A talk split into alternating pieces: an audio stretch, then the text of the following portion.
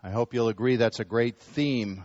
This newer hymn very comprehensively looks at the work of Christ and its application to us. And maybe in this new year, when you're meeting a hard place, you need to sing to yourself No power of hell, no scheme of man can ever pluck me from his hand. These things are true because of Christ Jesus.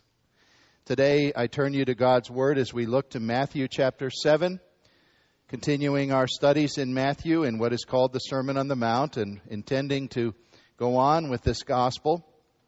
I will be in this gospel, I'm sure, much of 2007, Lord willing. We'll break in for certain things, Easter, and maybe take a break in the summer to look at something different, but we'll continue on with this gospel. And chapter 7 today, as I read the first six verses, words of Christ, I ask you to follow along. Do not judge, or you too will be judged. For in the same way you judge others, you will be judged, and with the measure you use, it will be measured to you. Why do you look at the speck of sawdust in your brother's eye and pay no attention to the plank in your own eye? How can you say to your brother, Let me Take the speck out of your eye when all the time there is a plank in your own eye. You hypocrite. First, take the plank out of your own eye, and then you will see clearly to remove the speck from your brother's eye. Do not give dogs what is sacred. Do not throw your pearls to pigs. If you do, they may trample them under their feet and then turn and tear you to pieces. This is the living Word of God. Today in 2007, the critic is king. Nearly everyone in our society is considered to be an expert on almost any given subject. One of the things this has given rise to that I have learned to dislike quite a bit is the phenomenon of the radio talk show. You might disagree with me. I'm sure there is some good from radio talk shows. But I have learned to really dislike the way in which they pool together a combination of egos out of control and ignorance, often poisoning the air and creating more confusion on subjects than they do help. Another thing I see in America is the way in which the public can disagree with things done by office bearers, elected officials, and indeed we have the right to disagree with things they do if they've done wrong.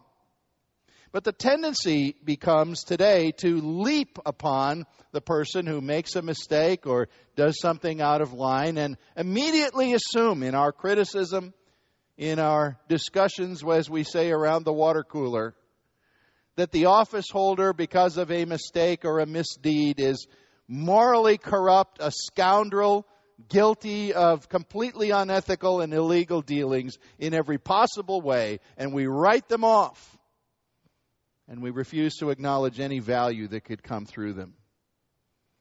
Much of the resulting meanness and acrimony of criticism in our society has reached levels that are truly amazing at times, and it isn't just in the halls of Congress.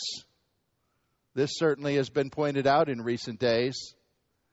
But the bickering and the backbiting isn't just Congress, it isn't just Washington, it's in every local community, it's in families, and it infiltrates its way into the church of the Lord Jesus Christ to the shame of God's people. A Scottish Bible commentator of the 19th century, late 19th century, by the name of Alexander Maclaren, had a paragraph about this that I found worth repeating to you. He said this The race of fault finders is ever in our midst they are blind as moles to applaud any beauty or goodness, but they possess the eyes of a lynx to spot a hint of failure. They pounce on others' faults and they act like carrion flies, buzzing with sickening hums of satisfaction around any visible human wound. That was said 125 years ago, and it's only grown more true in the time since it was written. That sets a theme, I believe, as we come to Matthew 7 this morning. In the words of Christ, on the ways in which we talk and think about one another and about others in our society. There are people who look at Matthew 7. Maybe they have some idea that the Sermon on the Mount has a theme and a structure, but they look at 7 and they say, I just, I, this seems like the miscellaneous sayings that are sort of thrown together before he finished this discourse. But I would be with those who do insist that there are threads of unity still here. Let me just quickly give you a little sketch of what the sermon has said already. We began with it in chapter 5 and seeing this in the Beatitudes the hungering and thirsting for God, the mourning over sin, which really is the way in which you become a Christian in the first place. By declaring your bankruptcy without God and seeking His righteousness, which He certainly gives as His free gift. And then Jesus went on after assuming He had sort of laid out the definition of a Christian to say, well, then what is this Christian like in the midst of a corrupt society? Well, he's like salt and like light, leavening and brightening the, the corrupt place in which he dwells. And then further in chapter 5, he went into six specific case studies on different aspects of the law of God. The, that law which people thought, well, I'm doing pretty good if I if I appear to be keeping the outward dimensions of this law. But Jesus, in one case after another, said, No, it's not just the outward and superficial, it's the inner intention and even the thought of the heart that matters. And then in chapter 6, he went into our acts of worship, prayer, giving.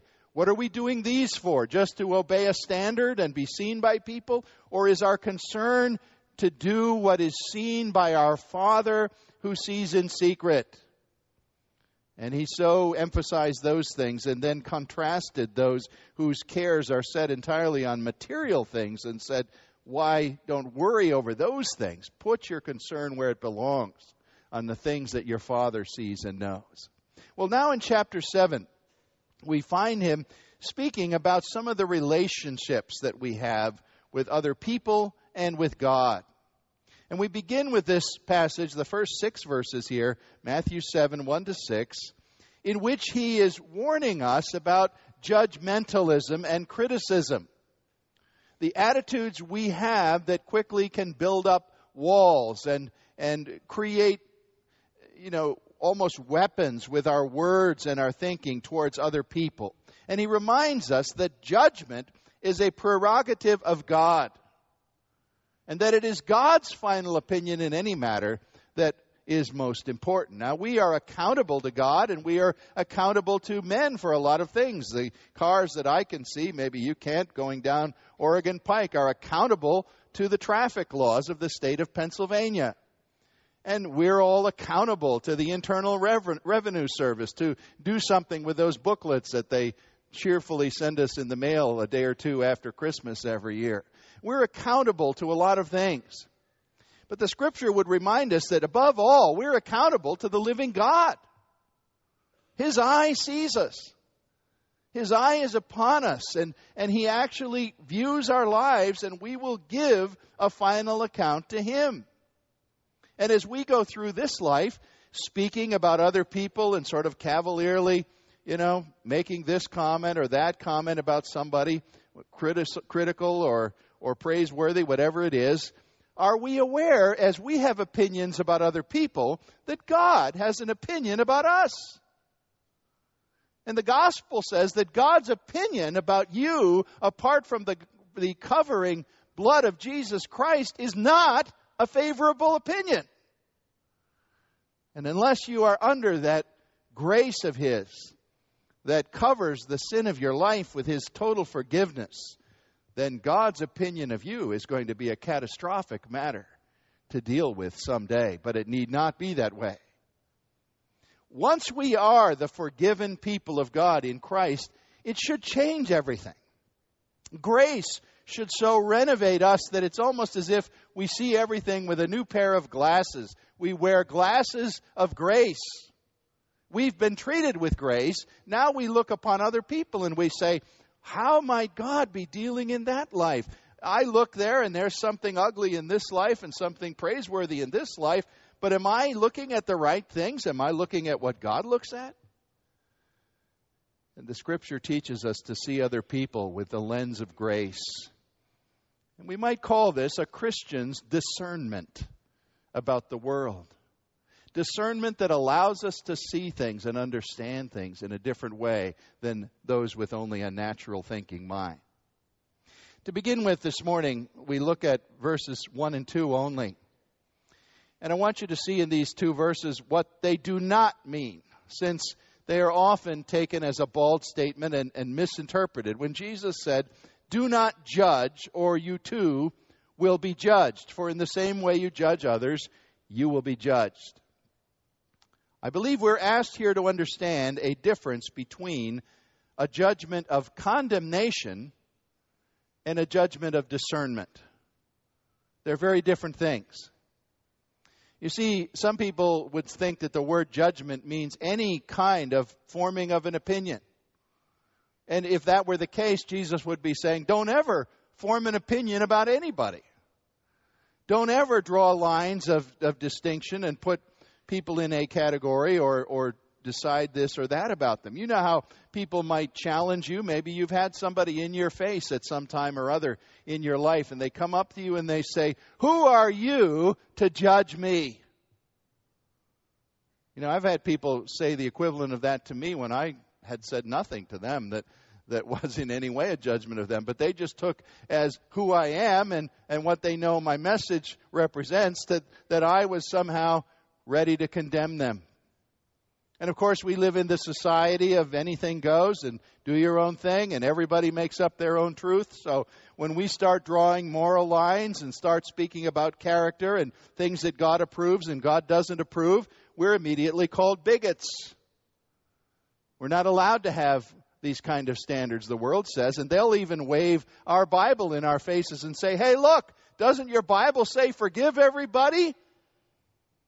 As if that meant some kind of absolute tolerance for any idea or any lifestyle, no matter what it was. I, I, need to have you ask yourself here you know, one of the basic rules of Bible interpretation is the scripture doesn't contradict itself. Here is Jesus speaking within a few verses, and he says, Do not judge, or you too will be judged. And yet in verse 6, look what he says do not give dogs what is sacred or give your pearls to pigs. Now, we'll get there in a minute, but he's talking about people, not animals. And he's willing to call some people a dog or a pig. Jesus was forming a rational understanding, a discerning understanding of where some people were spiritually. So, how does that relate to do not judge? Well, I think the easiest way, perhaps, to tell you, and, and I'm actually kind of surprised that none of the more modern Bible translations have ever chosen, in my knowledge at least, to use this phrasing. You would understand this first phrase if it said, Do not condemn, lest you be condemned. For the majority opinion here is that what he's saying is, it is not your right to bring a judgment of condemnation against another person that writes that person off. Certainly, you have the right and the ability to use your mind, to use facts and knowledge, to reason, to discern, to uh, come to analyze a situation or a personality or something and, and come to a conclusion. God gave you your mind. He gave Christians the Holy Spirit to make us wise and discerning.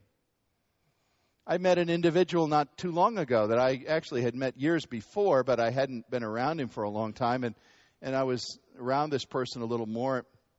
And I was very impressed with this individual. And I said to others, you know, this man is an extremely humble and godly man. Now, was I wrong in, in drawing that kind of a, a discerning evaluation? I don't think so. That was certainly a very legitimate observation, uh, and it seemed to be true to this person and, and who he was as a man of God. But what Jesus is warning us against here is not the use of our minds to think, but that judgment that consigns somebody to condemnation. The same thing as when the scripture says it's wrong for us to ever say, you fool, to somebody else.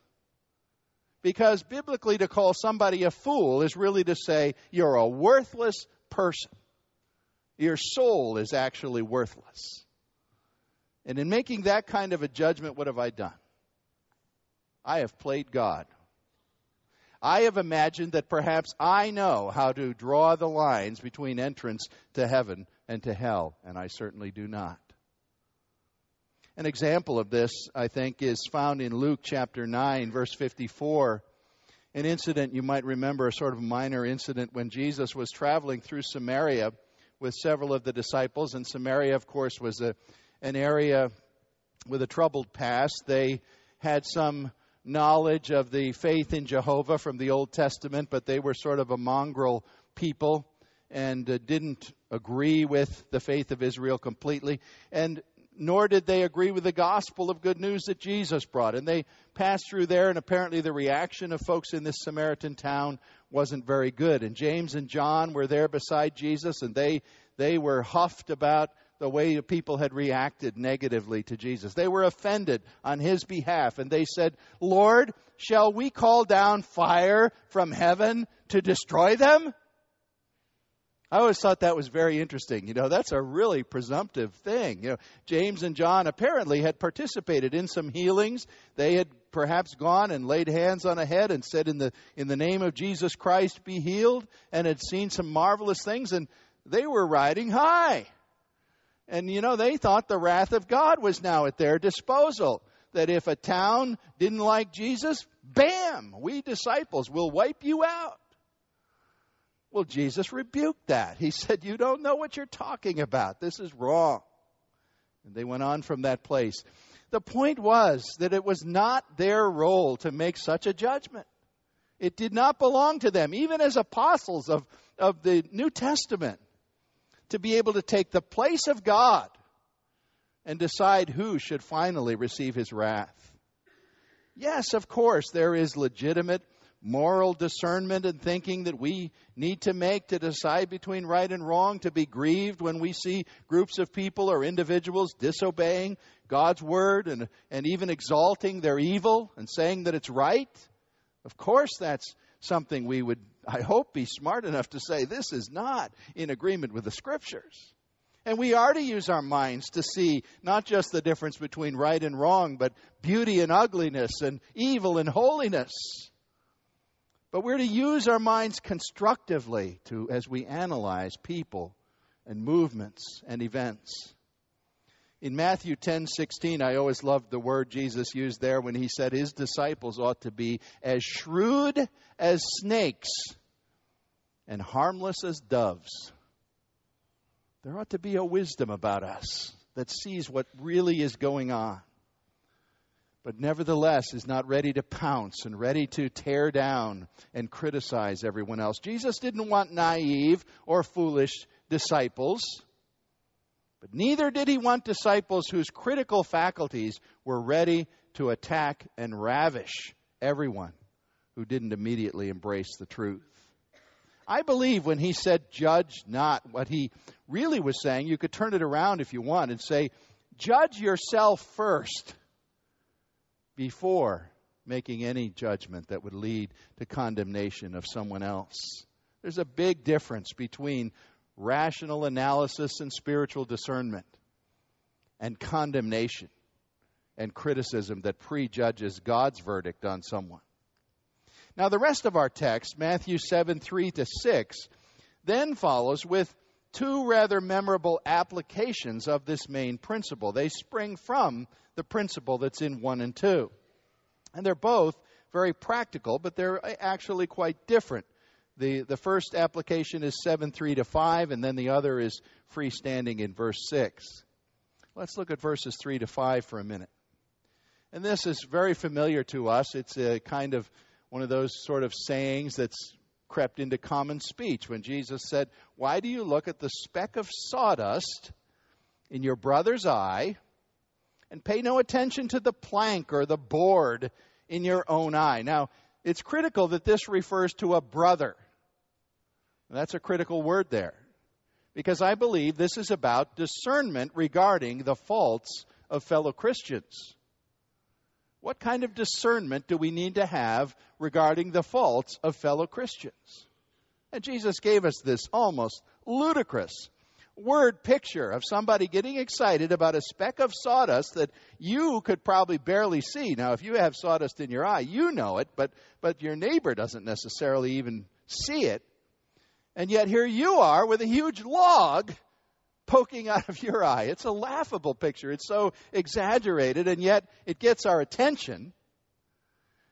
And we're, we're almost not ready to believe that we really do have that kind of a double standard in moral judgments, but we do. You know, I look at your faults in the microscope. I prefer to look at my own faults, if you can do this, through the telescope. And they look very far off, you know and they're very dim and fuzzy. You know, if I uh, tell my wife, some, well, let's not let's leave my wife out of it. If I tell somebody else, no, that was unintentional. If I tell somebody something that's a version of the truth, let's say that's just bent a little bit, and I choose to leave part of the truth out of it, and you know, not quite say it the way it was, and somebody called me on that, I'd say, well, it was just an innocent little white lie. But if I caught Elder Seldomridge doing that same thing, I might have been so incensed at what he did. You're on the hot seat here, Kim. That I would say, Why, I can't believe that he did that. That was an atrocious, unforgivable, outright deception. Isn't it true that that's the way we do it? My faults don't look quite the same as your faults.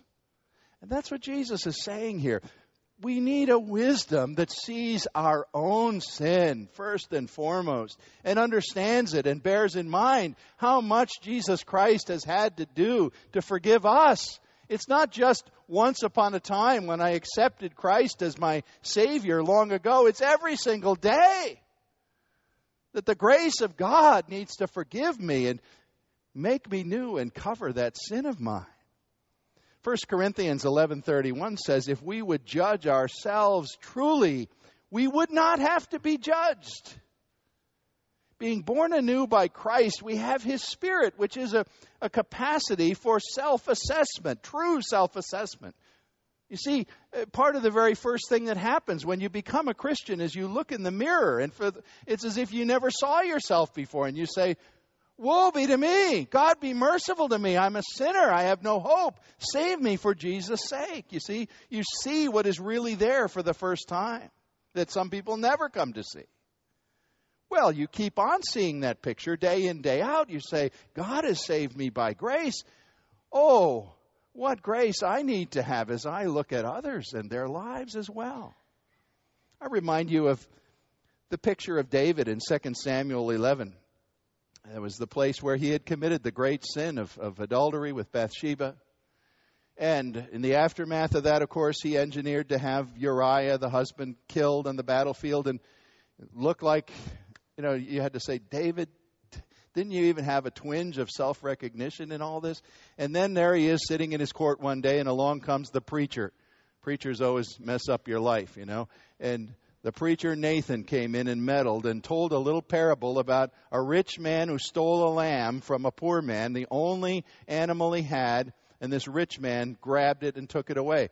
Well, you can imagine the king because he's also kind of the chief justice of the Supreme Court of Israel. And he's bouncing up and down on his throne saying, What?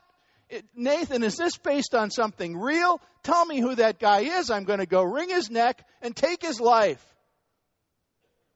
And you know what Nathan said? You are the man, O king. The important point I want you to see is that David didn't jump up and say, What? What are you talking about? No such thing. Couldn't have been. No.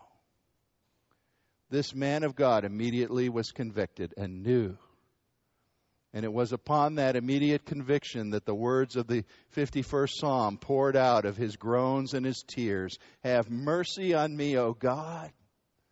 For I know my transgression, my sin is ever before me. Against you and you only I have sinned, and so on. This was a believer's tenderized heart and mind to have the discernment to know what sin meant in his own life.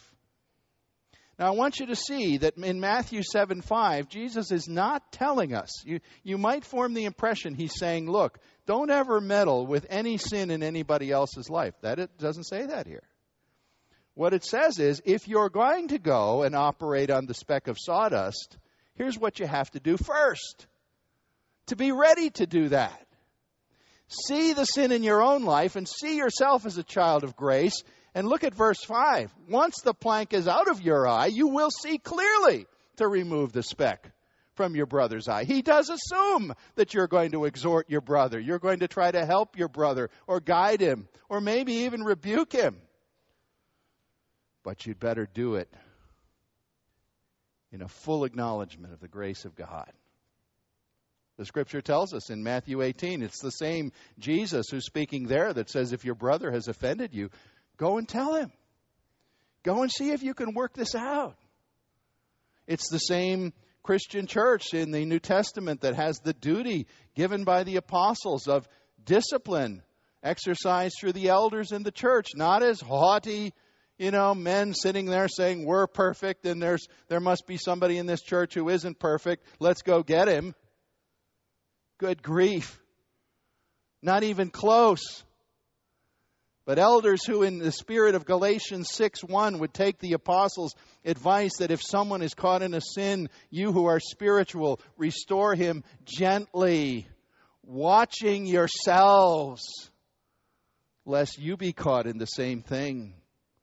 Jesus says there is a way to see clearly to help other people with their sins. It's seeing your own first and foremost and constantly. Get the lumber out of your eye and then you might be ready for some sawdust surgery. In the early church, there's a man whose name is probably not known to most of you, but a, a famous preacher. He was called the golden tongued one. He was such a good preacher. John Chrysostom. Chrysostom said once, Yes, by all means, correct your brother, but never do it as his foe or as his adversary. Do it rather as his physician bringing the medicine of grace to heal and restore. That's a right understanding of this passage. Finally, today we see this word in, in verse 6 that seems so odd. I wouldn't blame you if you read it and say, What is that doing here? It seems to kind of stick out. It, it doesn't quite sound like Jesus, it's rather harsh sounding. As he says, Do not give to dogs what is sacred, do not throw your pearls before pigs. What's he talking about and how is it related to the foregoing? Well, it is related. We were just talking about spiritual discernment towards the sins of fellow Christians. Now we're talking about spiritual discernment in how a Christian acts with unbelievers. Certainly, the majority opinion of all commentators is that when Jesus talks about a dog or a pig here, he's talking about an unbeliever and not just you know, a mild mannered unbeliever, but someone who very determinedly and fiercely rejects the truth of God. Now, dogs were not uh, anything in the ancient world, in the first century world, that you would have wanted to be around. Now, we have this little cuddly lap dog at our house. That's not what this is about. The dogs of that day ran in packs. They were wild. They scavenged in the streets among the garbage. They were fierce. They were little, little more domesticated than wolves, practically. You didn't take them into your home. The pig, of course, was a, a despised animal by anyone with Jewish background who did not eat pork. It was an unclean animal. And here's Jesus categorizing some people as dogs and pigs certainly not complimentary in the least way. We think he's talking here about those who have heard the message of the truth of God, for whom the pearls of the gospel have been made known and they have rejected and they have angrily pushed back against it and they will mock it. They will be sarcastic about it. They will resist it in every possible way. And this isn't theoretical because many of you know such people. And you may have a, such a person who's near and dear to you who has rejected and continues to reject the gospel of Christ. What is Jesus saying here? It seems to be a word about witness. Are we told never to to speak the gospel before somebody who is unhappy about it? Well, I don't think so. We're supposed to give a good account of truth to everyone. But it seems that there does come a time, and you could see examples in other places in the New Testament, when somebody has pushed back and pushed back and bolted the door against the truth of God enough times that the right answer for that person becomes silence. Herod the Great is a good example. You remember Jesus in his several trials the night before his death? He answered Pilate, he answered the high priest. And here was Herod, this blasphemous man of half Jewish caste who knew the truth of the Old Testament, who basically spit on the truth of God and made a mockery of it. And when Jesus stood before Herod, he never opened his mouth. He would not speak to him. He would not answer his questions. We presume because here was a man who had despicably used the pearls of God's truth who had determined not to hear it. You can find examples in the ministry of Paul. Acts 18 shows him on a time when the synagogues of Corinth had rejected his message, and, and he turned to them finally and said, Your blood be on your heads. I'm clear of responsibility for you. Now I'm going to the Gentiles. It's a hard verse to interpret, I grant you, and I think we need case by case consideration to have discernment about how to witness and how to live to those who resist and are angry at the gospel. Certainly, witness wherever you can. But if the door is slammed in your face time and time again and bolted, maybe what you need to do is witness simply with your life and continue to pray for that person. Never stop that. Never assume that the Lord has written the person off. Two extremes are ruled out for us by our text. We cannot be simpletons. We cannot be naive. We go into this world needing a lot of discernment about how to live for Christ. And God gives that discernment.